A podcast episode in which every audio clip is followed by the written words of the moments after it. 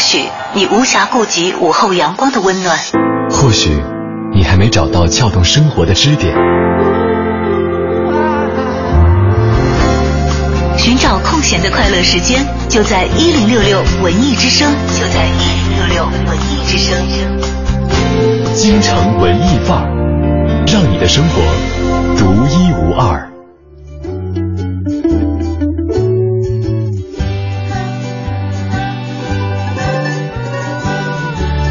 京城文艺范儿在周一的下午向，对不起，周三的下午，这中秋节这假把大家给过糊涂了。对，向各位问好。嗯，今天是九月十号了，教师节。教师节。嗯、首先呢，小昭和盛轩要在电波的这一端祝所有的老师们节日快乐。老师们节日快乐！哎，不知道说起老师，现在正在收听节目的您会想起教过你的哪一位老师呢？对，哪一位老师？我相信现在大家都会这个有很多很多的关于老师的记忆翻腾上来。嗯，有一些老师可能是以像我们现代人所比较推崇的那种麻辣的、像朋友一样的形象著称的。嗯，而有一些呢可能会比较符合我们观念当中那种传统的老师这样一种形象啊。其实我我我其实蛮感谢我高中时的数学老师的。这这个在节目当中已经提过几次了，多次提过。对，他不是教我课的数学老师，是我后来高三的时候补习的数学老师。嗯、对，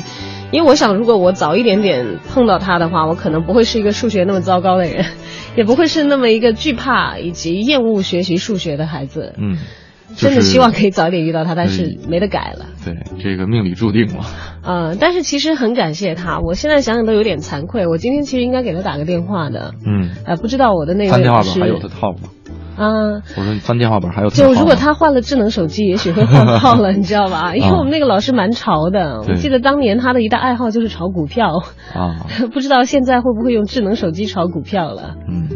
那说起印象深刻的老师的话，今天教师节，盛轩不知道第一反应想起了谁？高三班主任。高三班主任。呃，就是属于他是属于那种麻辣的性格的，而且是极潮的一个潮男。当时是在全校的老师当中都属于特立独行的那一种。嗯。呃，穿着也很前卫，因为在就是我印象在在那个年代，可能穿着前卫的人。就有有点跟这个教师形象不是特别的贴合，然后呢，他可能在这个课堂上也不是像传统的那种老师会，会就是，这个比方说根据课本去教授你一定的知识，他可能会衍生出来很多一些其他内容。像前一段时间，呃，我记得零七年那段时间讲历史的袁老师啊，嗯、在网上袁腾飞老师啊，嗯、这个我觉得我的班主任跟他有点像。所以对我的影响也是很大的，是吧？但袁腾飞老师穿着还是很规矩的。对对对对，然后就是我我那个老师就是长得不帅，然后个也不高，但是穿着很前卫，然后每天有很多的经典语录，也是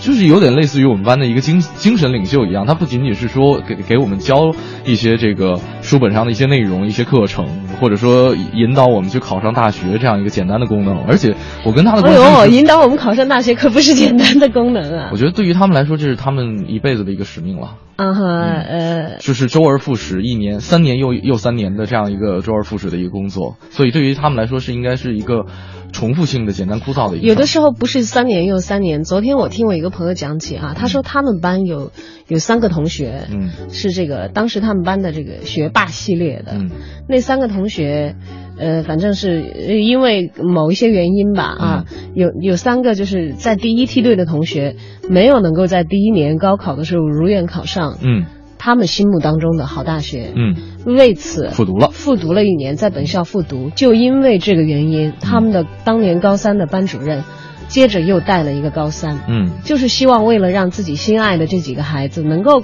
亲眼看到他们，并且亲自送他们，就是考上他们理想中的最一流的学校。这应该是我们心目当中一个比较理想的这个师生关系了，嗯，就是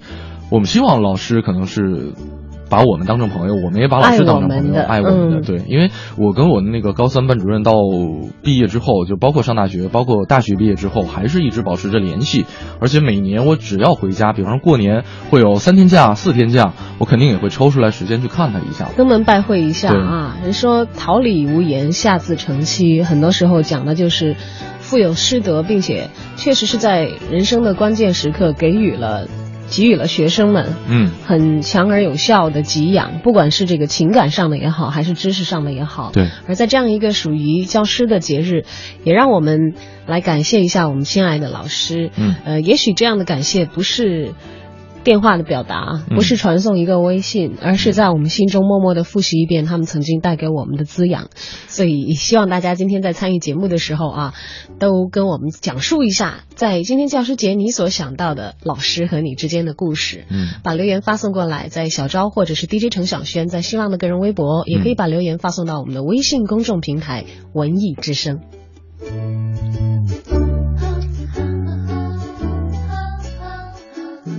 诗意生活，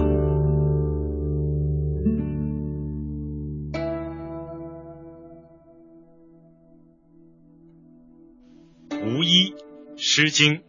秦风，朗诵，满超。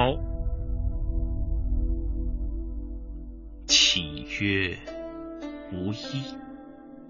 与子同袍。王于兴师，修我戈矛。与子同仇，岂曰无衣？与子同泽。王于兴师，修我矛戟。与子偕作。岂曰无衣？与子同长。王于兴师，修我甲兵。与子偕行。谁说没有军装？吾与君同穿那件长袍。国家发兵征战，整理好我们的长戈与短矛，与君同仇敌忾。谁说没有军装？吾与君同穿那件衬衫。国家发兵征战，整理好我们的铁矛和大戟，与君协助歼敌。谁说没有军装？吾与君同穿那套罩衣，国家发兵征战，整理好我们的铠甲与兵器，与君共赴国殇。无衣是《诗经》中的篇名，讲述的是秦国人民同仇敌忾、共御外侮的兄弟之情。其中的无袍、无泽中的袍泽，被后人用作异姓结盟兄弟的典故。这首《秦风》产生的秦地，即现在的陕西中部、甘肃东部。秦人在商周时代与戎狄杂处，以养马闻名，以尚武著称。当时的秦人部落实行的是兵制，有点像是民兵制。平民成年男子平时耕种放牧，战时上战场就是战士，武器与军装由自己准备。这种兵制在北方的少数民族中一直在延续着。在当时，成年的秦人男子是自己有战袍、戈矛的，只要发生战事，拿起来就可以上战场了。历史上关于这首诗有个故事，伍子胥用计助吴攻破楚国。楚国大夫申包胥赴秦国求救，但秦哀公拿不定主意是出兵还是不出，申包胥就哭秦庭七日，救昭王反楚。秦哀公最终被他的诚意感动而答应出兵，唱的就是这首《无衣》，意思就是答应与楚国结为同盟。本单元节目内容由 A M 七四七 娱乐广播独家制作，友情提供。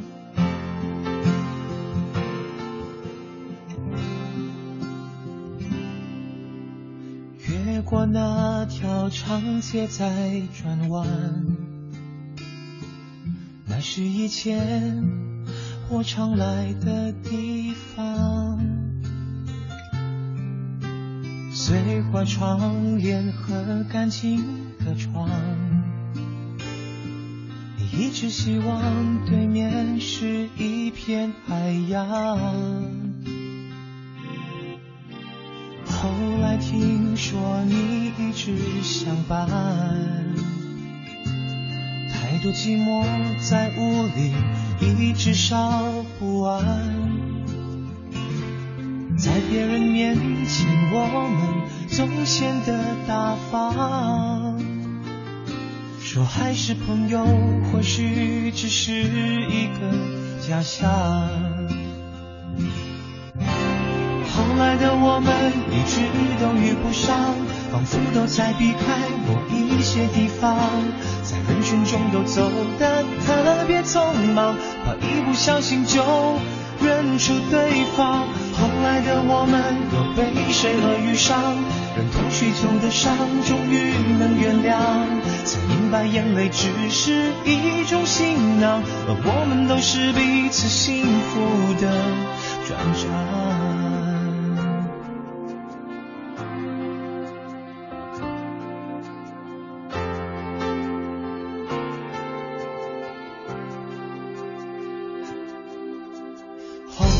听说你一直相伴，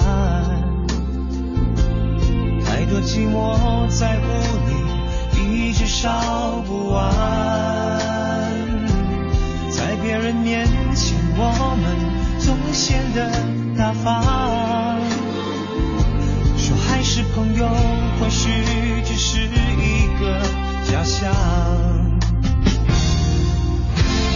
后来的我们一直都遇不上，仿佛都在避开某一些地方，在人群中都走得特别匆忙，怕一不小心就认出对方。后来的我们又被谁而遇上，忍痛许久的伤终于能原谅，才明白眼泪只是一种行囊，而我们都是彼此幸福的转账。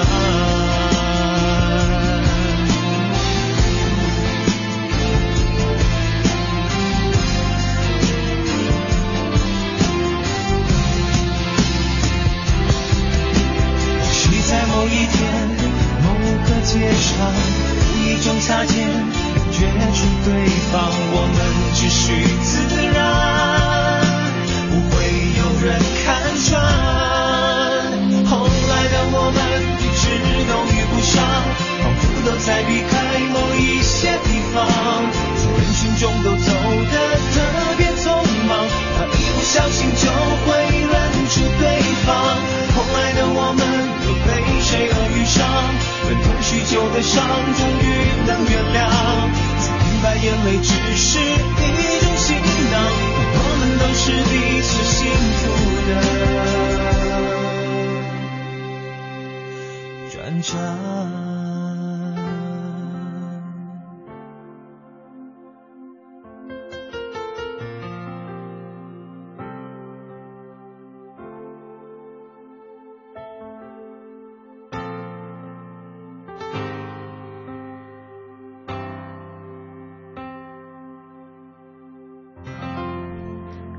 这首歌的名字叫《后来的我们》。嗯，呃，不知道当初在校园里的老师们，当时还很年轻的他们，有没有想到后来的我们变成了什么样子？嗯、对，可能呃，传道授业解惑，不同的老师会扮演呃你生命当中的不同的角色，嗯、而且呢，对你的影响也是在这三个层面上都是不一样的啊。这个可能呃，在某些人眼里，这个其中的。只要有一点做得很到位，可能就是这位老师在你的这个记忆当中就会落下很深刻的印象。嗯，好，我们来看看大伙儿的留言。嗯，何启东来说，祝天下所有的老师节日愉快。嗯，呃，想要把今天节目里的歌送给亲爱的老师们，嗯，因为他们曾经教育过、培育过我，为我留下过汗水。嗯，像孔苏苏说了，说这个小学六年级的班主任，还有他也是我们的语文老师，叫做刁连友啊。记得还很清楚，第一次呢，当时他是自己被选成班长，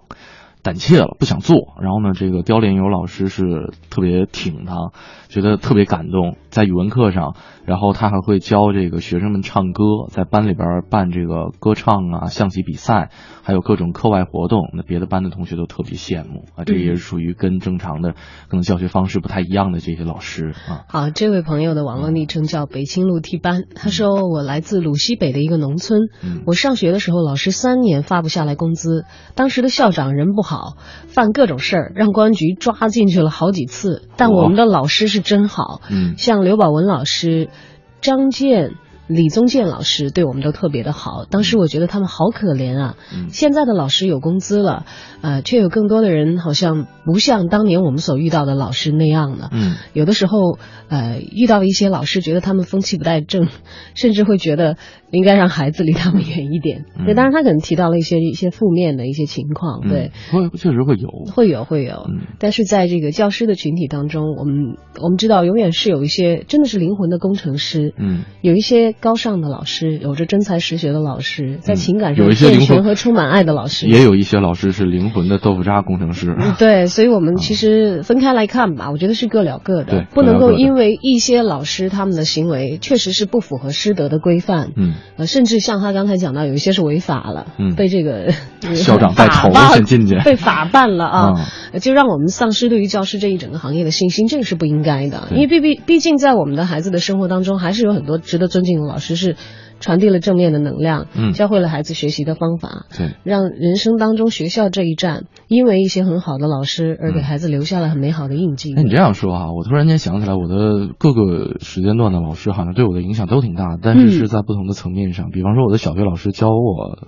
一点就是要雷厉风行，嗯，因为我以前还是挺磨叽的一个人，是吧，我特磨，然后呢当时就是因为他是以身作则的，他就是特别急性子，然后每天的状态就是风风火火的那种状态，然后跟他学到很多，然后初中的老师告诉我要和蔼待人，嗯，对，可能那个时候就是因为有点这个过了，有点过了，对，然后再加上这个急性子啊，这个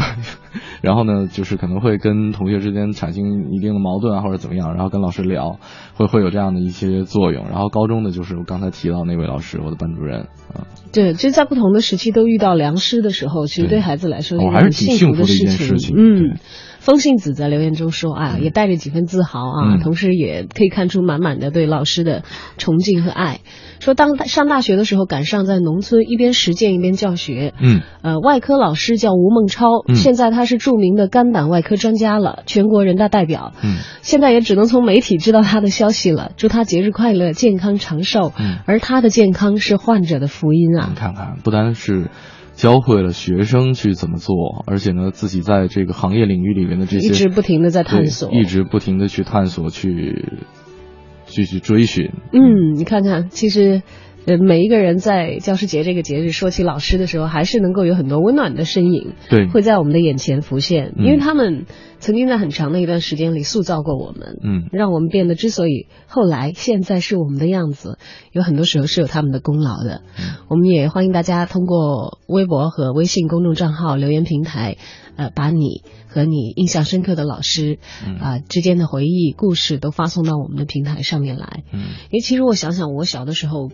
老师们好像普遍比较喜欢我，因为比较。嗯，比较乖嘛，对，就是乖小孩、嗯、但是我这哎，等会儿，我记得上回你说你是爱哭鬼，那是再小一点，那是很小，那是很小，幼儿园那时候还没上学、啊、上学的时候基本上老师都会比较喜欢我、嗯、然后让我比较诧异的是到我上高中的时候化学课已经很差了，嗯，已经很差了、嗯、但是我的化学老师仍旧很喜欢我，当然换了有两个了、嗯、有一个化学老师是很温和的很优雅的一个女性，嗯，就虽然我的化学课程很差，但是我从她身上对于这个个人形象的注意是真的是受到潜移默化的、啊、就是这种气质是淡淡的影响着你。你知道那个时候我们全区停水，嗯，全区停水，然后只有几几点到几点供水，或者有消防车拉着水去，嗯，他每次上课的时候发型和衣冠一定是整洁的，我们所有人都知道没有水，嗯，就是你的洗漱会受影响，对，他是拿纯净水洗脸的，因为他是老师嘛，要注重仪容仪表来、嗯、后来大家聊到这个事情，我们都觉得啊，化学老师还是很注重外貌的一个人，但他不是空有外貌的那种啦、嗯、其实是一个中年中年的女性老师，很优雅的一个女性，非常非常优雅啊、嗯、所以即使我们这个化学学得很不好，但是也像我这样的学生对他心生崇敬的、嗯、也也不会就是在课上太散漫，嗯，或者是太玩笑的去对待这个课，努力的去听嘛、嗯、但是学不好是真的学得很辛苦，你知道吗？真是没这天赋啊。对，然后还有后来一位男的化学老师很可爱，嗯、他是我们高一个年级的班主任了。嗯，就是有一次化学考了以后，考的有点杂。嗯，其实我是很担心的，因为接下来就开家长会了。嗯，哎，我想问一下啊，这个小张，你们现在比方说在有这个初中同学聚会或者高中同学聚会的时候，还会聊起当年的某一个老师？肯定会聊起老师。嗯、我觉得不聚会的时候跟同学聊微信都会聊起来。对，你知道我前两天这个我一个在外地工作的朋友，然后来北京可能有一些工作，就是工作上的事宜哈，然后见了一面。正好就是顺顺便就把北京这些同学都聚起来，好像话题还真的是离不开老师。对，我们这当当年的那些呃这个故事啊印象都是围绕着老师来展开的。嗯，因为那是我们学习生活当中、嗯、校园生活当中一个非常重要的环节和人物。对，就包括大家给老师起的绰号啊，啊太谁要被老师叫到办公室去、嗯、怎样怎样的一个经过呀，对，怎么样当年跟老师斗智斗勇啊，然后好像每一次谈起来都是乐此不疲，都会觉得就可能说了无数遍的这样一个故事，然后再谈起来的时候还会有共同的一个回忆，共同的对，哪怕有的时候现在想起来那时候的行为其实蛮幼稚的，或者包括那个时候的老师如果他还年轻的话似乎也不是很成熟，对，但都成为了这个再也回不去的一段非常珍藏的记忆。我就想起来我当时的心情，就是我我会发现我妈去拦着那个化学老师要问我的成绩的时候，哇，简直是太太紧张了，你知道吧、嗯、因为考得非常非常的差、嗯、结果那个老师就是很很温和的还宽慰了我妈妈几句话，那、嗯、虽然说我的化学成绩不好，但是跟你自己相比，对对对，有进步，会进步了，对，这个是说过的，说过了。哎呀，就是老师还替我妈就是缓和了一下这个他的情绪，就让我觉得避免了一顿胖揍，你知道吗？你妈妈是妈妈是带着一堆生气去了。对的，对的，对的，很生气的，你知道吧？我到现在我都还感念我的化学老师当时替我说过的这些话。嗯，要不然那当天晚上就指不定能不能活出来。这真的是有这样的这个考虑在这里。对，好，今天教师节我们一起来说说老师吧。嗯、在这样的一个节日里，你首先想到老师是哪位？今天你又最想感谢谁呢？我们替呃这个广大的听众朋友们送出祝福，通过电波来送出这样的一份祝福。嗯、那么接下来呢，欢迎走进一零六六文艺独家。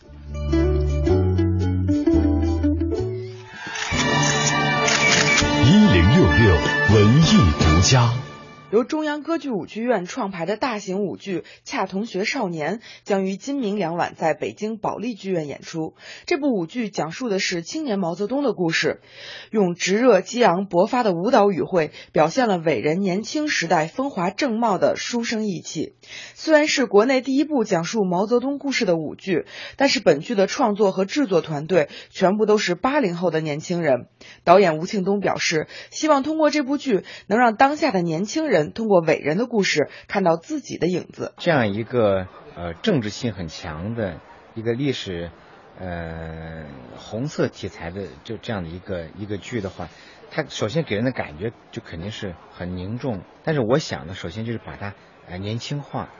对吧？然后呢，把伟人把伟人平凡化，对吧？这样子呢，我们能够从他们的身上找到共鸣，能够与现在的观众能够接近。因为当年这群年轻人在那个时代，他们也是超前的，他们的思想超前，他们的行为超前。那么呢，放到今天，我想呢，他也应该是引领着这个时代年轻人的，就是能够领先吧。所以我想这个剧从出发到到一直后来呈现呢，都是循着这样的一个足迹在走。和话剧、歌剧不同，舞剧讲故事多是靠演员的肢体语言，这对舞蹈演员的要求很高。要表现一个对中国有着这么大影响力的伟人，确实是一件不容易的事儿。那么导演又是怎样破解这个难题的呢？一开始我就要求毛泽东的这个扮演者，我就说你那个时候是是年轻的时候，对吧？是初生牛犊不怕虎的时候，还没有一开还没有形成强烈的这个革命的这个思潮的这个这那个时候的毛泽东，他也是呃心路历程一路走过来，逐步逐步的形成他那个呃信念，形成他的信仰。不要一开始就给人一个好像就就已经有了伟伟人的那种思想、伟人的风范，他那太早了。一开始你就是一个普普通通，但是呢，但是呢，骨子里流淌着那种那那种就是领袖的这种血液，但不是说有这种行为出来。这次演出中出演男主角的演员朱寅也谈到了自己对于所饰演的角色少年毛泽东的看法。在初期排练的时候，我感觉呃，毛泽东这个领袖的气质有余，质朴的那个劲儿不太足，显得人物有点空，太遥远，呃，显得不够真实。然后从人物塑造的角度及可看性来说，这个毛泽东这个人物一定是有血有肉的，与观众距离很近的，他并不是凭空创造出来的，不能胡编乱造。他尽管是主席，但是呢，他也是一个人，是有情感的。他对中国这片土地的深深的热爱，以及对朋友、对同志之间的那种友情，以及那个时代的那种革命情怀，我觉得是都是一个切入点。嗯，我认为把握好毛泽东这个人物最重要的一点，除了形似，更要心似、情似。那个年代的人们对梦的一种追求。文艺之声记者王雪，北京。文艺之声到点就说。文艺之声到点就说，由工商银行独家冠名播出。文艺之声到点就说，由吴秀波、王亚杰领衔主演的乡村情景喜剧《马向阳下乡》将于九月十七号在央视黄金档播出。此次吴秀波彻底颠覆精英大叔形象，下乡当起第一书记，幽默感十足。吴秀波还自曝一直有一种乡村情结，在乡村拍戏的时候，整个人都变得简单和安静了。九月十七号爆笑青春喜剧《这个男人有点慌》将在青蓝剧场上演。这部话剧讲述了一个男人同时周旋于三个空姐女友之间的喜剧故事。全剧不仅场景搞笑，并且用幽默的方式来讲述什么样的爱情在这个时代值得我们推崇。十万个冷笑话大电影将于二零一五年一月八号上映。影片由动画版导演卢腾宇、李书杰再度联袂执导，除了汇聚动画版大热角色之外，还将有一个为电影定制版的这样一个主角神秘登场。国际汽联电动方程式赛车世界锦标赛本周五、周六在北京奥林匹克公园举行。为了保障比赛活动顺利进行，自十二号零点到十四号五点，交管部门将对国家体育场北路采取交通管制，途经这一路的机动车、非机动车和行人可以绕行大屯路。世界卫生组织昨天预测，西非国家利比里亚今后数周可能出现埃博拉病毒感染者人数激增的这样一个情形，应该提前准备应对。国际组织无国界医生积极呼吁，希望美国派遣更多的医护人员前往疫区施救，而不是仅仅提供硬件设施。大点就说，刷新你的耳朵，欢迎接下来继续收听京城文艺范儿。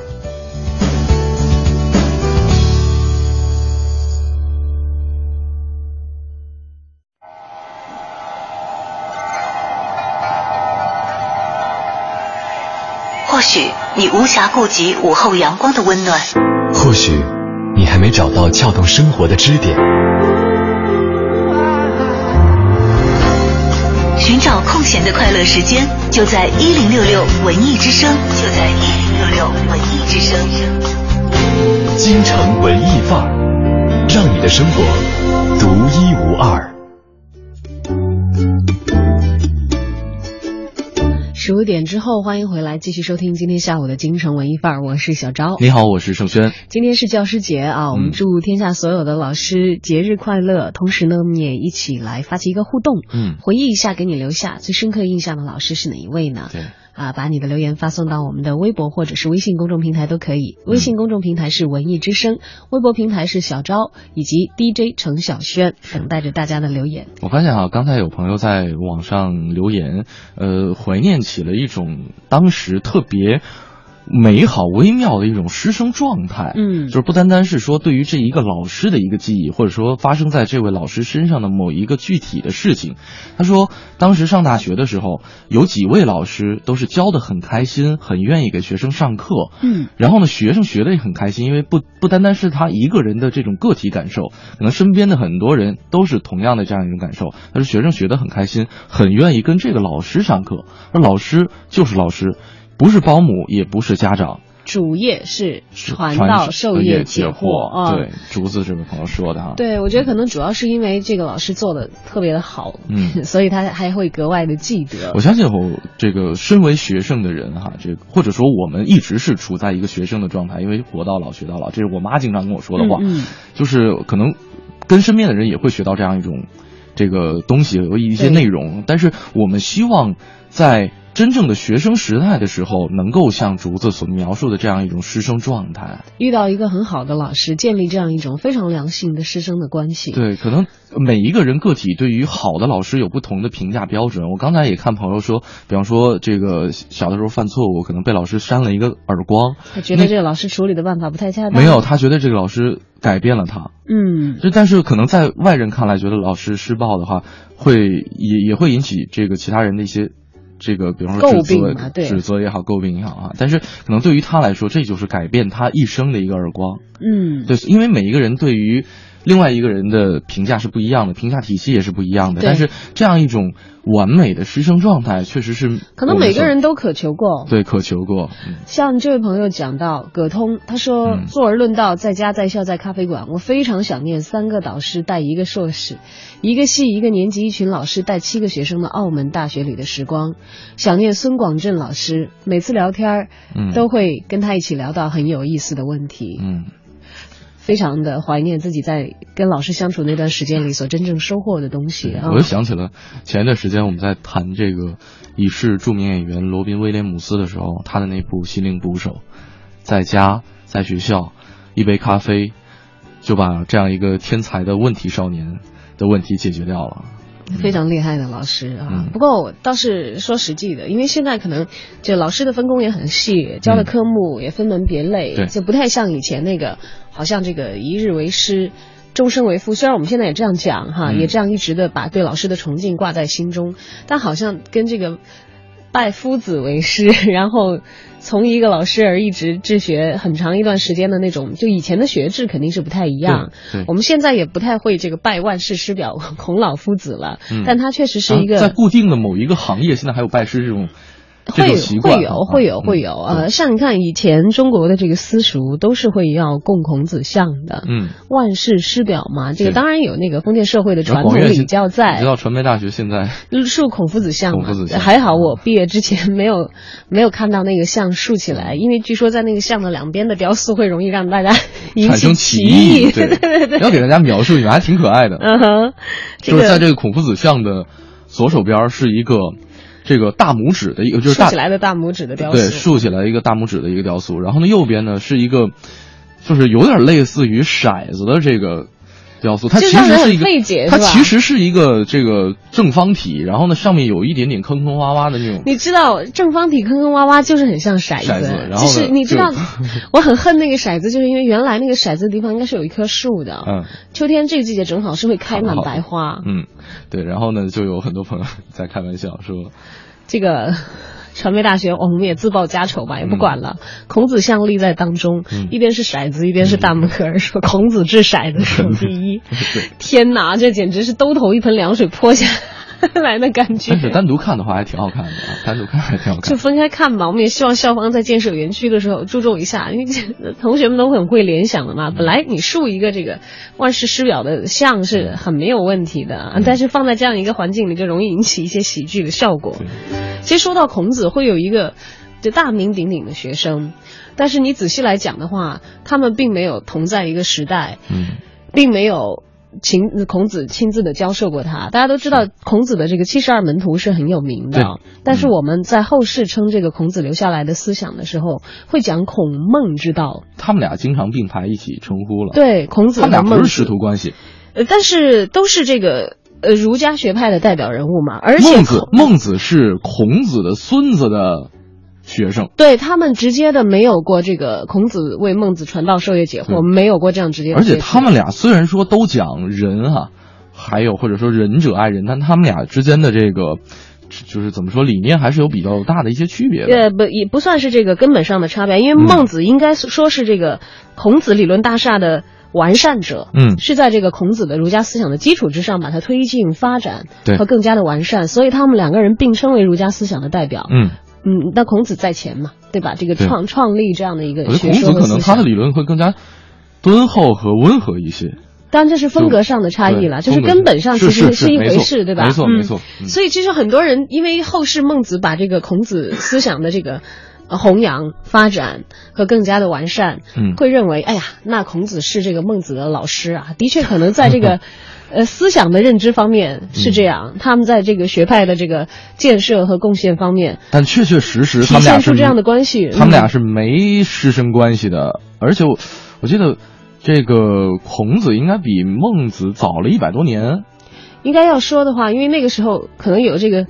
呃，不是说可能有时代的，像现在我们可能都会觉得孔子那个时候叫万世师表的话，嗯，在那样的环境之下，就是把孟子也称为他的学生，在广义上是成立的。就包括现在可能我们从这个，嗯，我们后人的这个观点来看的话，他们思想的承袭性上，他们的师师承关系是成立的，对，但是却没有明确的就是狭义的师徒关系，因为他们所生存的时代并不重叠，对，但这样的情况其实在这个就像孔子所说的三人行必有我师，以及这个呃很多很多这样这个教和学的理念当中都存在，是一种广义的学习，嗯，和谁真的是像一个良师益友那样，嗯，指导了你，照亮了你的思维，铺砌了你以后的人生的道路。我想这样的关系和思想内涵的这个研习在他们俩的身上是有的，嗯，不过今天确确实实是要跟大家明确的说一下，孟子的学生呃不是这个孟子的确不是孔子的学生，嗯，不是，孟子是孔子的孙子，叫孔鲤的学生，嗯，所以应该是他的孟子之间是根本没碰过面的。他们，但是他们可能是同门嘛，对吧？孟这个孔子的这个孙子的对学生，少林派的嘛，一个一个派别。只不过这个这个孔子可能会在这个派别里头已经被奉为师尊了，这样的一种情况。好，今天跟大家一起呃聊一聊老师，在你一想到教师节的时候，第一个想起来会怀念到的老师是谁呢？也欢迎大家把跟老师的故事发送到我们的留言平台，嗯，小昭或者是 D J 程晓轩在新浪的个人微博以及我们的微信公众平台文艺之声。接下来继续走进我在北京城。你知道的，你不知道的，你不知道而想知道的，你想知道而没法知道的，关于北京城的一切，我在北京城。京城文艺范儿，让您的生活独一无二。大家好，我是相声演员杨多杰。这周啊，多杰给您聊聊京东这么一处重要的历史遗迹。这个地方我要不说，很少有人能够找得到，那就是通州的三教庙。这每年呀，在这个通州运河文化广场举办这草莓音乐节，那着实啊，是让城里的年轻人啊趋之若鹜，引来了不少的游人。在您观看这个演出走秀的同时，我不知道您注意没有啊，就在这个波涛荡漾的运河边上，有一座密檐式的宝塔耸立在旁边。这个塔身庄严秀丽，宛若神明，静静的呢就望着这京杭大运河。这宝塔的所在地就是今天多杰要给您聊的这个通州的三教庙。望着宝塔的方向啊，穿街越巷，最后呢穿过司空小区这低矮的楼群呢，一座庞大的古建筑渐渐露出了真容。这地儿就是三教庙。可能呢是因为身处这个居民楼的周围啊，所以它这个并不像其他的旅游景点那样人满为患，反而呢非常的冷清。但是走进大门以后，您就会发现，您花五块钱门票进来，那绝对是物超所值。这里边的看点啊，实在是太多了。宝塔那只不过是后身的一组建筑而已，而这整个三教庙以大成殿、燃灯塔、紫霞宫组成了这么一个儒释道三教合一的建筑群，那可以说得上在北京绝无仅有。查阅史料啊，多杰发现这个叫三教庙的呀，在全国各地啊到处都是，但他们一般啊都是一座庙宇里边供奉着儒释道三教的人物，体现这个三种文化相得益彰。但是啊，这三家的神仙在一个殿宇里边供着，你显然这就属于拼租啊，有点寒酸。相比之下呀，通州的三教庙阔气了很多，它是三座紧邻但是又独立的庙宇，分别供奉的三教的祖师爷。在这个文物专家眼中啊，这种全国唯一的奇特布局正是儒释道三教在中国历史上相互对立又相互统一的这么一个有效的实物见证。哎，这也正是通州三教庙奇特之处。这个三教庙啊，其实就是通州人约定俗成的这么一个叫法，你让人一听误以为是一座庙，但是据寺里的工作人员给我介绍了，说这三教庙其实啊，三座独立的庙宇都有名字，一个叫文庙啊，又叫学宫，还有我刚才说燃灯塔那位置，这叫佑圣教寺，包括还有一座道教的紫清宫。这三座呢是呈品字形排列。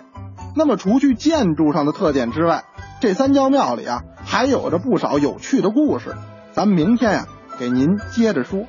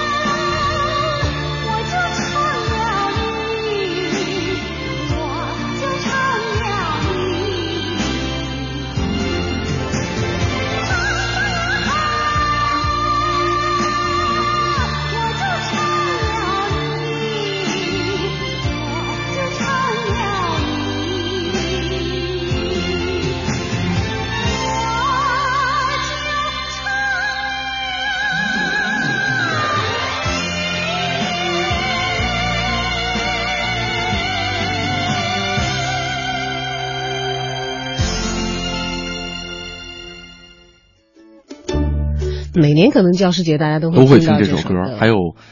呃、还有好多类类似的一些。对对对，一一怀念到这个教师的主题，大家都会听到这首歌，嗯、以至于今天可能找到还可以找到这十几年前的这样一个版本。是。长大后我就成了你。现在仔细想想，嗯、我觉得好像这也是这个好学生让老师感到很安慰的一个一一一个方法，嗯，倒并不一定说是以后自己也当老师，对，可能是成为老师希望你成为的那样一种人，嗯，或者是把老师自己这个精神内核当中最有价值的地方得以继承。嗯、就曾经我是在做访谈节目的时候，有一位舞蹈家非常知名，嗯，嗯他排一个舞剧，然后因为他已经是四十多岁了，嗯，他体力和年纪也好，他不可能再到这个剧里头去挑大梁演那个年轻的女主角了，她只是作为一个梦幻一般的人物跳一个适合她年龄的角色。嗯、就她当时在这个带着她的，因为其实就是她的徒弟了，嗯、年轻的这个舞蹈演员芭蕾舞蹈演员来、嗯、来我的节目的时候，她就讲到，她说这个孩子就像我在我的艺术生命当中生下的一个孩子一样，嗯，他说我恨不能把我所有的一切全部都倾注在他的身上。对，可能在台下看自己的学生表演的时候，就觉得自己的生命，艺术生命得到了一种延续。嗯，不管艺术家也好，还是这个文学家，或者是其他领域的一些大师也好，我们可以看到有很多时候确确实实名师出高徒是有的，对，而那些高徒们对于自己的呃，非常非常影响很深的老师，也有他们自己的怀念方式啊。嗯、呃，不知道大家对于这个汪曾祺是否有过了解？这是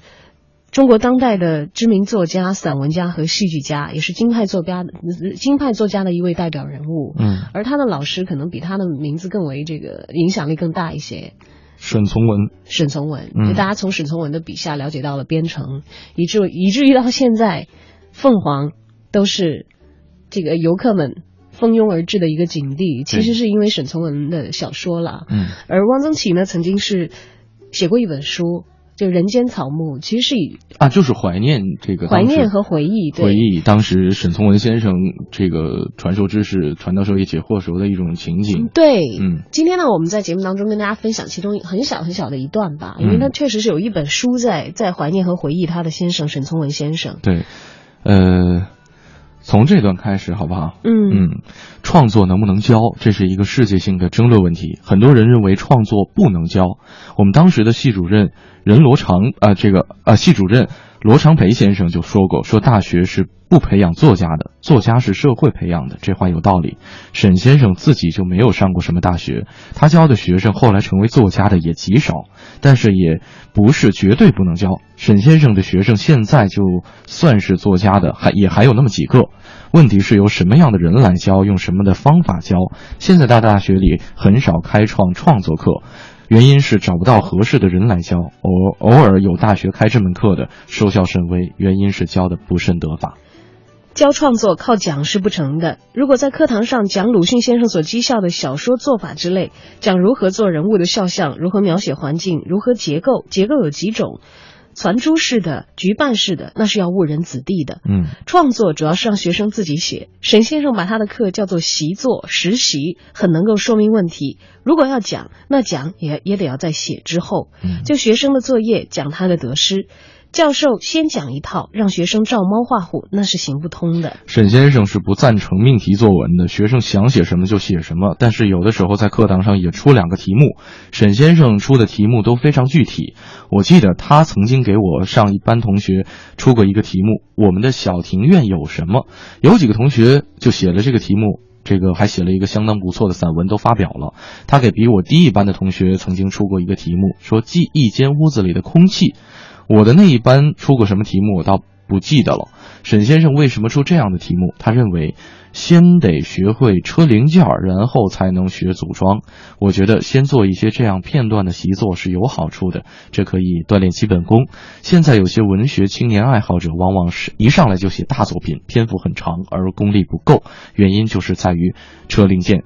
少了。嗯，沈先生讲课时所说的话，我几乎全都忘记了。我们有一个同学把闻一多先生讲唐诗课的笔记记得极为详细，现已整理出版，书名就叫《闻一多论唐诗》，很有学术价值。就是不知道他把文先生讲唐诗时的神气记下来了没有。我如果把沈先生讲课时的精辟见解记下来，也可以成为一本《沈从文论创作》了。可惜我不是这样的有心人。嗯，这是汪曾祺先生。在自己的文章当中《人间草木》回忆沈先生自己的师长沈从文先生的片段。那么大家这个闲来无事有兴趣的时候，也可以寻来这一本书读一读啊，嗯、感受一下一代文学大家在为人师表的时候，其实主要是沈先生在这个西南联大开课的时候啊，嗯、是一种怎样的精神风貌。好，接下来走进今天的影艺告示牌。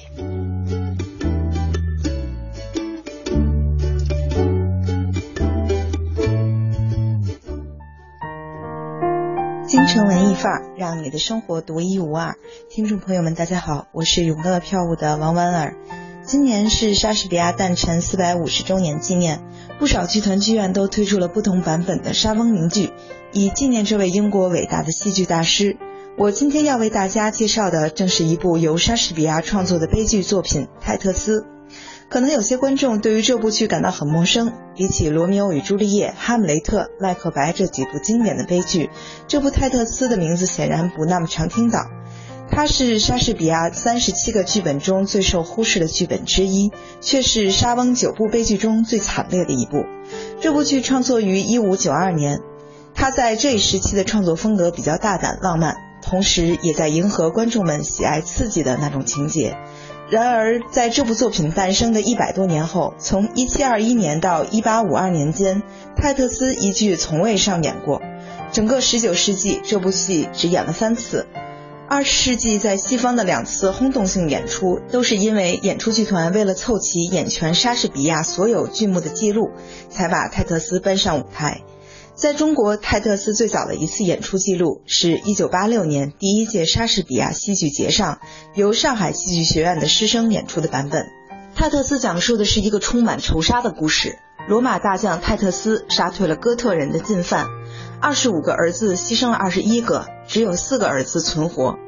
民众拥戴他做国王，而他却拥戴了无能的王子萨特尼纳斯，继承了王位成为国王，并且泰特斯答应将自己的女儿拉维尼亚嫁给他。然而拉维尼亚与国王的弟弟巴西安纳斯相爱，泰特斯的幼子缪歇斯协助这对恋人私奔，却被自己的父亲泰特斯亲手杀死。而国王也迷上了战败的哥特女王塔摩拉，娶她做了皇后。然而泰特斯杀了塔摩拉的长子，来祭奠自己那些战死的儿子。塔摩拉因此对泰特斯恨之入骨，决心报复泰特斯和他的家人。他和情妇艾伦设计陷害抓捕了泰特斯的儿子，又让自己的儿子强奸了泰特斯的女儿拉维尼亚，并残忍地割下了拉维尼亚的舌头，砍断了他的双手，又诱骗泰特斯砍下自己的手臂来换取儿子的性命。然而实际上他的儿子已被处死，泰特斯的最后一个儿子路歇斯也被流放了。最终愤怒的泰特斯在最后的宴席上向皇后复仇，杀死了皇后和王子，而暴怒的国王也杀死了泰特斯。泰特斯的儿子路歇斯又杀死了国王，最终故事以路歇斯登上王位而告终。莎士比亚死后一百多年，有评论说这是一部垃圾作品，因为它过分地表现了暴力和肮脏的人际关系，充满血腥。这些离奇的暴力情节在泰特斯写就的英国伊丽莎白时代因投合观众的胃口而走红一时，却使这个戏在之后的三百五十多年间备受争议，甚至有人怀疑它不是莎士比亚的作品。不过对于当代的戏剧创作者和观众来说，泰特斯的复仇和故事中的暴力血腥可以用一种全新的角度来解读。曾经指导过泰特斯 二点零 的香港导演邓树荣说，暴力与生俱来，是一种本能，每个人都有暴力的念头，然而思想才是暴力的源头。这部《泰特斯》将于二零一四年九月十九日至九月二十一日在东方剧院演出。目前这部剧有一百元、二百八十元、三百八十元、五百八十元和六百八十元几档票，想看的观众朋友们可以开始订票了。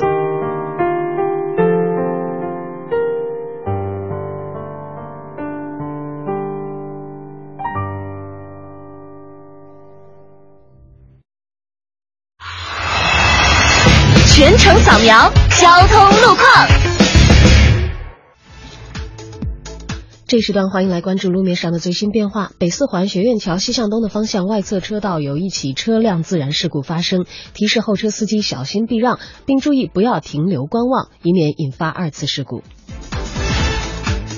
中关村一号桥东向西方向的辅路目前是车辆行驶缓慢的路段，请途经此处的司机朋友们保持驾驶耐心。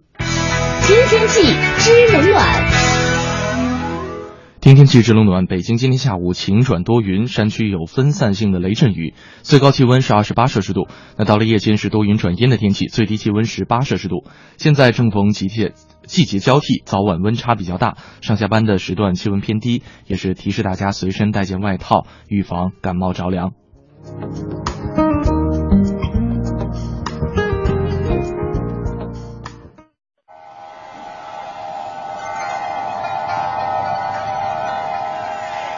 或许你无暇顾及午后阳光的温暖，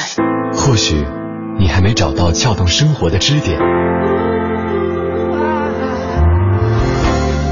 寻找空闲的快乐时间，就在一零六六文艺之声，就在一零六六文艺之声，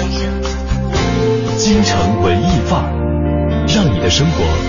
独一无二。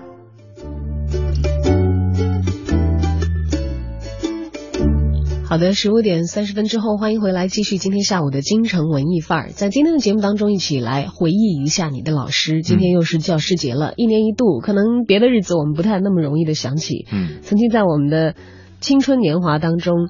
跟我们共处了很长时间，曾经深刻影响过我们的老师。嗯，啊、呃，有的人可能给我们留下了很美好的印象，还有一些可能也对你造成过一些呃挥之不去的伤害啊等等。但是今天让我们来怀怀念一下那些好的。曾经存在的过往、嗯、对你造成深刻影响的老师，你敬重的那些给过你给养的、嗯、深刻影响你性格的值得我们尊敬的人。嗯，像囚禁幸福说了，说我上中学的时候有四位老师让我现在都是无时无刻不再想念他们，其中呢有一位数学老师叫做许杨林，被我们亲切的称为杨林老师。有一次呢我把他叫成了杨老师了，他问我谁是杨老师啊，我还没反应过来，说您啊啊，这个各种这个开玩笑啊，这个老师虽然说现在已经记不得这个学生到底谁是谁了，但是呢，他还是想对老师说谢谢你们，很想你们。嗯，还有冷冷小易说，说起老师，哎呀，我初三的时候化学老师。给我开小灶啊、嗯、在那一年无数个夜晚和两个同学倾听着既是化学老师又是教导主任的人，他每天会为我们讲解一个半小时的化学。就这样我的中考化学虽然也并不是太理想，嗯，但现在我的境况比其他同学还是好很多，嗯，啊、呃，还是略略的感觉有些对不起他，嗯，就是因为觉得好像自己后来的学习成绩不够优异、啊、小时候会有同样的感觉吗？呃，我我还好啦，其实数学我尽力了。化学呢？化学，嗯，最后证明，其实我的化学老师有好多都蛮不错的。啊、我觉得最后证明，可能我确实是对那个学科提不起兴趣，或者是没有掌握良好的方法吧。嗯、确实资质有点愚钝，嗯、所以也有一些遗憾吧。志不在此。对，但我觉得我的老师们好像内心也比较坦荡，也没有太怨我。也我也没有。就你这样学生见多了。应该是吧。啊、然后他就刚才那位朋友他说，呃。还是很感觉对不起当年的老师嘛啊，那他因为他是一个既严厉又和蔼的人，郭老师我会一直记得，嗯、教学严谨，生活和蔼，嗯、我心中的老师就该是有他这样的样子。嗯，好，其实刚才我们在前前半段的节目当中讲到这个汪曾祺啊，其实后来也是成为这个知名的文学家，嗯、应该算是很好的，也是承袭了这个自己先生的衣钵吧。虽然走的是不同的这个文学风格的道路，对，但是看起来，因为他在他的这个回忆录当中讲了很多，其实。是当时从老师那里学到的，就比如说一些呃很朴质的、很淳朴的现实主义精神的一些文学创作的方法啊等等，因为他是属于比较灵的学生了啊。像我们刚才呃跟大家分享的这一段《人间草木》的节选哈、啊，像这个沈从文先生给汪曾祺他们出的题目，我们的小庭院有什么？还有记忆间屋子里的空气啊。是从很浅表的很细小的练习开始，然后他不会先讲学然后让学生去去去摹写，嗯、对，一定是因材施教，每个人先写出来不一样的东西，然后告诉你你的长短。嗯，而在这个刚才分享的那一段节选里头，后来这个汪曾祺就讲说，沈先生经常说到一句话，说要贴到人物来写，因为后来汪曾祺自己是从事文学创作的嘛，嗯、相信这些提点和当年一点一点的这些教诲对他来说是受益无尽的，嗯、他才会在后来的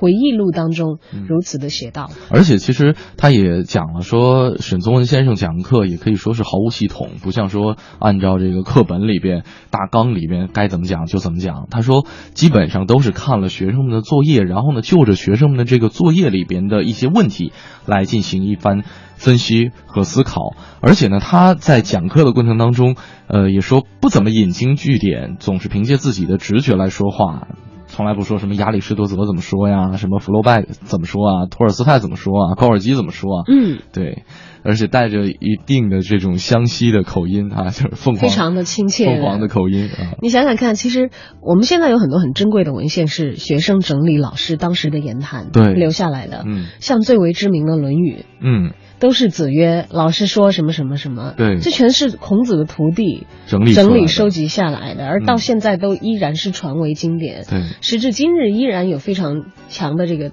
现实的参考价值和意义、嗯、而在这个呃桃李无言下自成蹊，在这种情况的、嗯、当中的老师其实有很多很多，嗯，其中不乏大师，嗯，大师的高足，像这两年不知道大家有没有去读，但是这件事情很多人知道了，嗯，就陈丹青先生是我国非常知名的艺术家嘛，他首先画家，画家，然后呢又是作家、文艺评论家，嗯，他呢到现在他会经常以这个文艺评论家的身份。来谈他的老师木心先生、嗯、但是更多的他所做的事情呢，是因为其实在他推出木心先生的著作之前，很多人不知道文学回忆录的、啊、嗯，也不知道木心先生啊这样的一个一个人的存在，嗯，而正是由于这个大名鼎鼎的学生，让后来其实到这些年大家才开始知道，哦，原来在那个年代有过这样的一位学者，嗯，他在海外治学那么长的时间，嗯，他原来是这样这样的文风，因为其实我也是在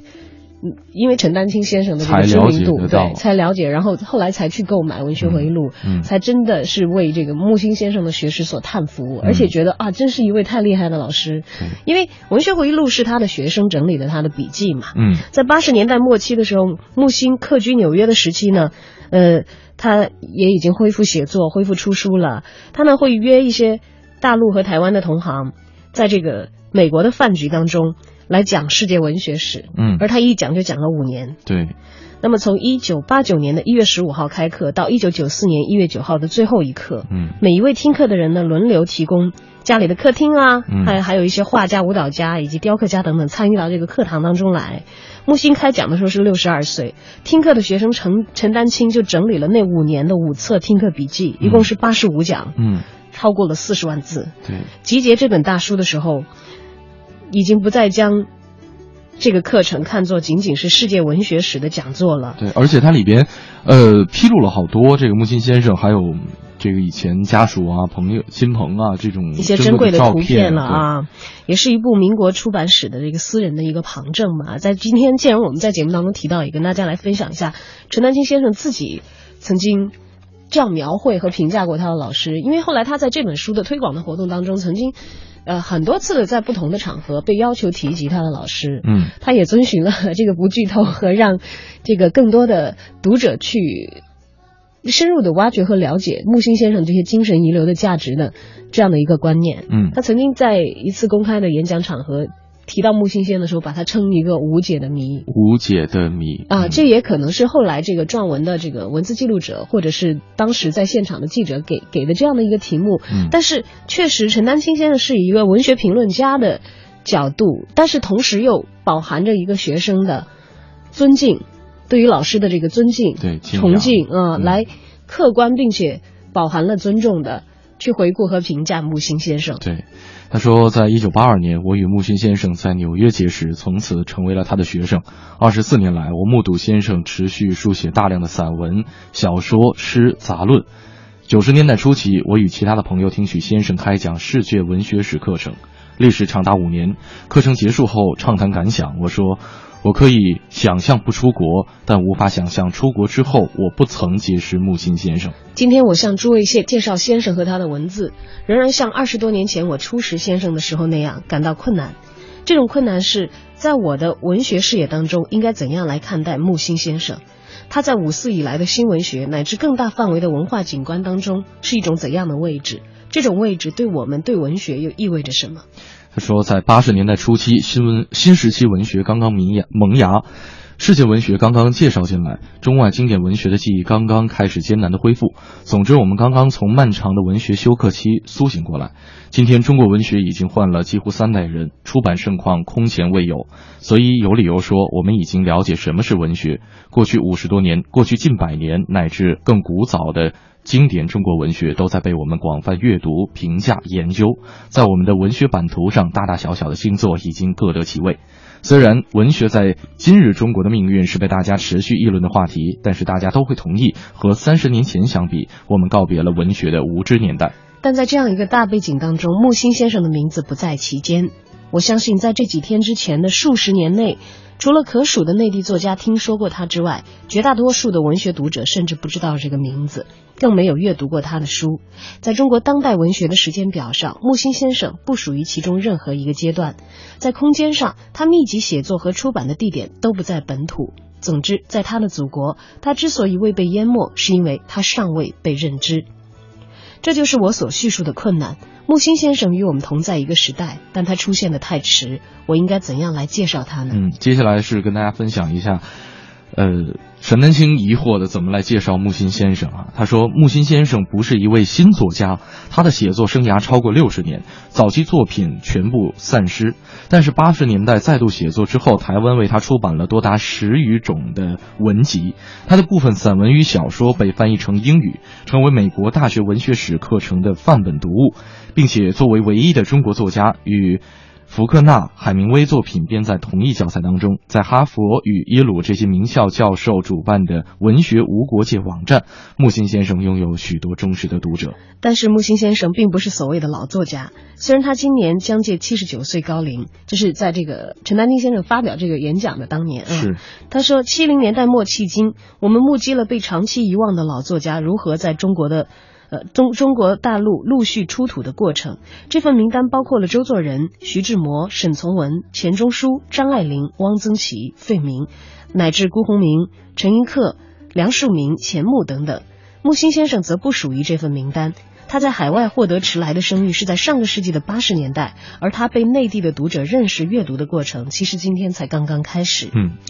因此，以我的孤陋寡闻，迄今为止，在我们视野所及的中文写作及外语写作的华裔作者当中，我暂时找不出另一位文学家具有像木心先生同样的命运。我这样说，不是在陈述木心先生的重要性，而是唯一性，而这唯一性既暗示着木心先生的重要性。敏锐的人士在八十年代开始发现这一位文学的鲁滨逊。就我所知，阿城、何立伟、陈子善以及巴金先生的女儿最早在内地传说木心先生，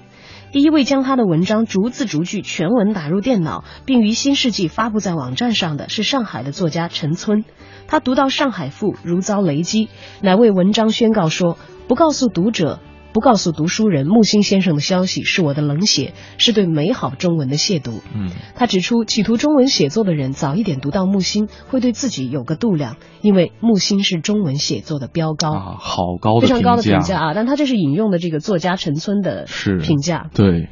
不告诉读书人木心先生的消息是我的冷血，是对美好中文的亵渎，真的是太高的评价了。我们继续来分享。他说，最近几年网络读者，尤其是年轻一辈，开始期待木心先生的登场。上海青年作家尹庆一与王书锦夫妇是其中之一。这些读者仅从极有限的转载文字便意识到它的唯一性与重要性。我们应该记得，当二十多年前大家忽然发现中国曾经拥有过譬如沈从文、张爱玲这样的作家，哎，当时发现他们的时候的惊喜感。嗯，他说，但我立即要声明木心先生的唯一性。诸位读了他的书就会发现，将木心先生与以上任何一位曾经被淹没的老作家相比拟，都是不可比也不恰当的，因为在他的身上没有断层。上述的五项传统之后，呃，先后吞噬的问题是完全不存在的。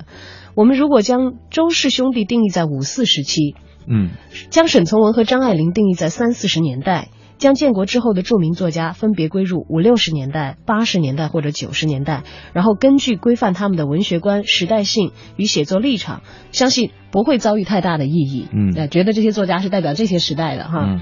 可是我们该如何来定义木心先生的文学归属呢？嗯，他说，木心先生开始写作也是在四五十年代。恢复密集写作是在八九十年代，那横向比较同时期国内的文学写作，无论从哪一方向来看，都跟它不是在同一个时间的维度。那这本散文集的首篇《九月初九》是写在一九八五年左右，可是文字上面给我们的这种五四的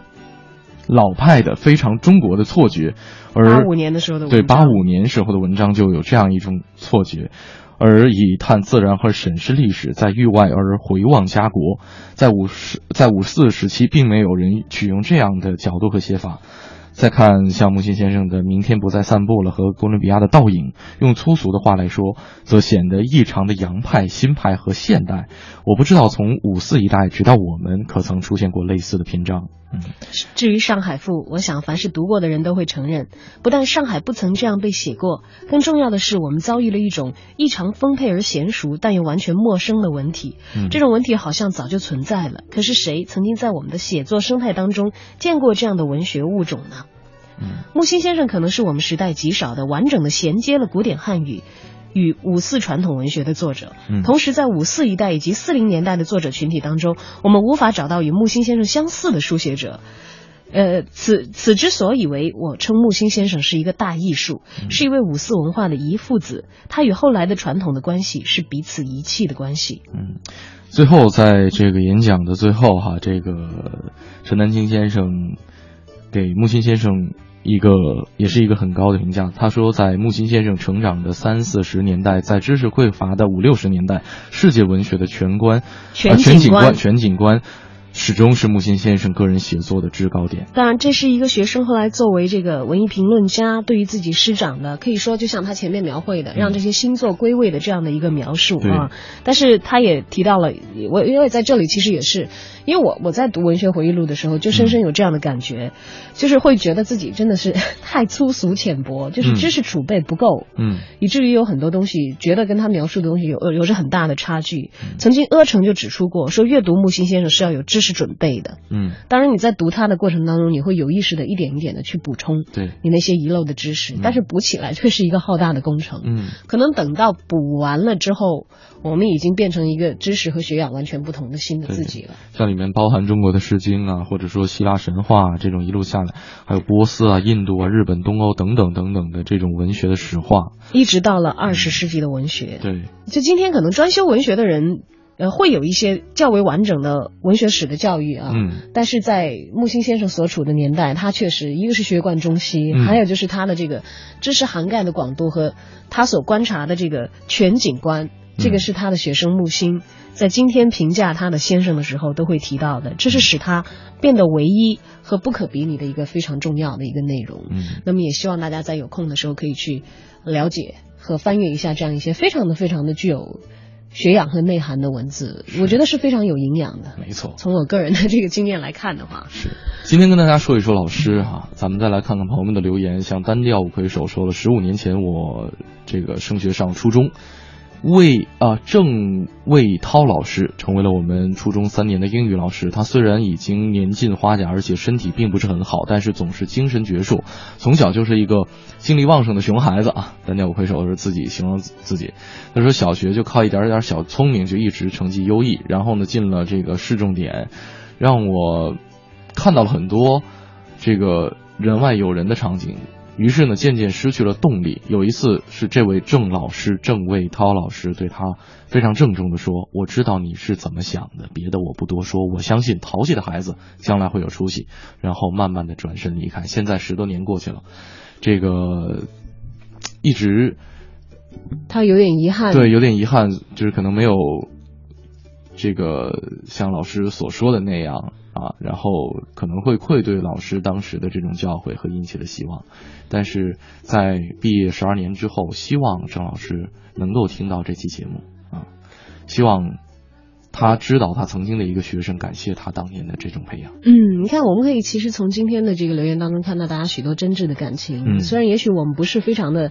让这个老师值得骄傲的那样一个学生，嗯，或者我们正好是那样的一个学生，嗯，呃，但是这个师生之间的这种关联，这种情感上的关联也好，就是知识上的成绩也好，它是存在并且在我们的生活当中占有相当的比重，对，和不可逆的一个部分。在今天这样的日子，如果这样曾经的一段一段关系也会让你感慨万千的话，我觉得不如让这样的一份情感有一个承袭。如果你愿意在电波当中来表达你对老师的怀念的话，同样也可以给他发去一个微信，嗯，或者打一个电话向他问候一声，告诉他后来的你变成了什么样的样子。我觉得有的时候不必害羞和惭愧，嗯，也许老师就像之前的这个听友讲的，可能都已经不记得我了，嗯，但是如果我们把这样的一份啊、呃、感念传达出去的时候，就像当年也许老师对我们期望很殷切，我们哪怕没有完成，嗯，我相信老师是不会不会对此而有意见，而而会为你对他的感念和感怀传递到他的心中，嗯，而感受到的是另外的一种心愿。我觉得可能老师在于自己的职业生涯当中传递善意已经成为了一种自己的职业习惯。嗯，除了在今天这一天可能对老师表达一种感恩之情之外，其实我们也可以把传递这种善念成为自己的一种习惯。嗯，说不定你的一句话也会成为别人的受用终身的一句话。嗯，对，这个自古有云嘛，就说师不不必长于弟子，嗯，弟子不必不如师。对，而在这个我们人生的路上，教学相长，我相信这是一种广义存在的，不叫师承了，师生的一个关系。对，而在那些我们在名义上本来就已经是师徒的关系当中，如果有一些人曾经非常非常的闪光和无愧于老师这样的一个称呼，嗯，在我们心中占有这样一个重要的位置的话，在这一天我们记得他们，也去感谢他们，同时把你心中的情感传递给他们吧。嗯，好，今天节目就到这里，也感谢大家的收听。接下来是我们的呃 Time Out北京杂志的副主编黄哲为我们来送上今天的推荐啊！今天推荐有点洋气哦，嗯，是一系列的演出，哦，呃，跟一个非常具有戏剧传统的地方有关。但是这一系列的演出是在我们北京举行的，嗯，所以其实大家蛮有福的，可以在这个城市感受到另外的其他的具备戏剧传统的地方，他们自己鲜明的艺术特色的内容究竟是什么呢？我在这里不多说啊，我们来听听看黄哲的介绍。Time Out 推荐负责一切享乐。Time Out， 大家好，非常高兴与大家重逢在今天的 Time Out 的推荐板块。今天 Time Out 的杂志的副主编黄哲，也就是我，将为您继续带来爱丁堡前沿剧展的推荐。电影《奥德赛》可以说是这次爱丁堡前沿剧展的重磅戏了。它改编自荷马史诗中英雄奥德赛在特洛伊之战后流落海岛，拼尽全力回到自己王国的故事。这出戏是以手偶表演、现场绘画、乐队演奏以及电影镜头共同作用完成的。整出戏与柏林绍宾纳剧院今年春天在北京演出的《朱莉小姐》有异曲同工之处，都是以现场解构现场，你能够看到制作而成的全貌，以及每一个促成它们的元素，十足的手工电影感。然而呈现《奥德赛》这样一部作品难度系数极高，整场演出都是完全现场的，每一个物件动作之间的配合，甚至现场的临时变动，都将让最终的呈现千差万别。像直到在我们工作团队还在就布景和许多技术方面的细节与对方进行沟通落实，策展人袁弘跟我们说，直到现在啊，我们的工作团队还在就布景和许多技术方面的细节与对方进行着沟通和落实，每天大家都是几十封邮件的往来。西方谚语说魔鬼在细节里，就是这个意思。当然这个魔鬼也就是戏剧不可复制魅力的最大化呈现。与二零一二年首届爱丁堡前沿剧展相比，今年的选剧方向更加多元，既有了现实主义，也有完全不依赖语言的默剧，以及极具创意同时在技术难度系数上非常高的全新形态作品。除了指电影《奥德赛》，还有融合舞蹈、默剧等多种表演手段的《迷失》，在舞台语言上都相当的前卫。《迷失》呢，是爱丁堡前沿剧展的压轴之作，它来自观众熟悉的英国壁虎剧团，讲述的是一位年轻女性，当她意识到自己的灵魂正在逐渐离开自己，因此踏上重新寻找自我与最初心灵背景的旅程。这出戏前年曾经在上海以电影形式跟观众见过面，此次现场来京不容错过。这出戏是在十月上演，而十月中旬起还有以苏格兰剧场之王之称的蒂姆·克劳奇的两部作品。等到深夜又如何，讲述的是两位长期隔阂的朋友再度见面，试图修补裂痕，却发现往事已无法重提。而另一部《我马巴里奥》则是一部与单口相声表演形式非常近似的作品，它改编自莎士比亚的第十二夜，人物的性格差别极大，戏里更有蒂姆·克劳奇分分钟在小丑国王间转换的表演。十月太早，还是先为大家提醒一下奥德赛的演出时间吧，它将在九月的二十三和二十五号，它将在九月的二十三到二十五号连演三天，在东宫影剧院。